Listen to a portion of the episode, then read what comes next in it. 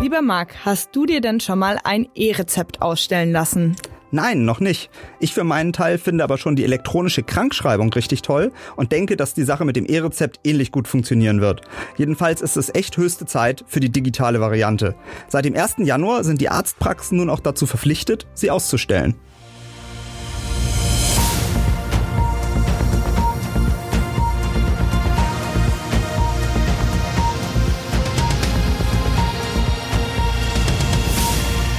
Und damit hallo und willkommen zu einer neuen Folge unseres Shortcasts Erklär's mir, ein Podcast der Berliner Morgenpost. Mein Name ist Miriam Schaptke, mir gegenüber steht mein Kollege Marc Hofmann. Und heute soll es hier um das elektronische Rezept gehen. Miri, wie genau funktioniert das denn? Was bedeutet es für Patientinnen und Patienten? Wer vom Arzt kommt, hat jetzt drei Möglichkeiten zur Einlösung des Rezeptes in der Apotheke. Zum einen kann man die Gesundheitskarte benutzen. Sie wird dazu in der Apotheke in ein Lesegerät gesteckt. Dort kann dann auf einen zentralen Surfer zugegriffen werden, auf dem die Rezepte gespeichert sind. Daneben gibt es aber auch die Möglichkeit einer speziellen App.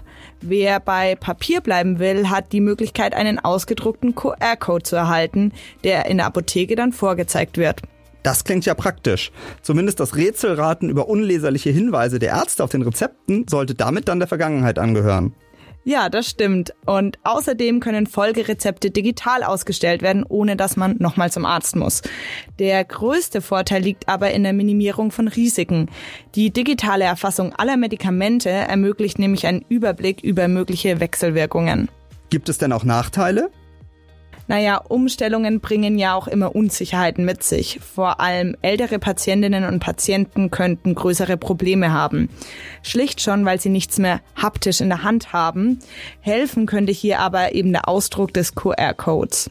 Und was ist, wenn sich ein Fehler auf dem Rezept eingeschlichen hat? dann wird es zugegebenermaßen etwas umständlicher. Zum Beispiel, wenn der behandelnde Arzt Bestimmungen missachtet oder eines der verschriebenen Medikamente nicht mehr verfügbar ist. Früher konnten die Apotheker dann nach Rücksprache mit den Medizinern unbürokratisch eine Änderung des Rezepts vornehmen. Das ist nun leider nicht mehr so einfach möglich. Was ist denn mit Ausnahmen, für die kein elektronisches Rezept ausgestellt wird? Die gibt es leider auch. Aus rechtlichen Gründen dürfen etwa Betäubungsmittel nicht elektronisch verordnet werden. Auch Hilfsmittel wie Krücken oder andere Medizinprodukte werden aus technischen Gründen weiterhin über das altbekannte rosa Scheinchen verschrieben. Für Diabetiker gilt etwa, sie bekommen ab jetzt ein E-Rezept für die Medikamente und einen ausgedruckten Schein für Blutzuckermessgeräte oder Stechhilfen. Das klingt ja etwas umständlich. Was ist denn eigentlich mit den Privatversicherten?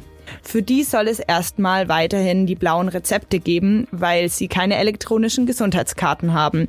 Sie können das E-Rezept allerdings trotzdem nutzen, müssen dafür aber einmal ihre Krankenversichertennummer an das System übermitteln.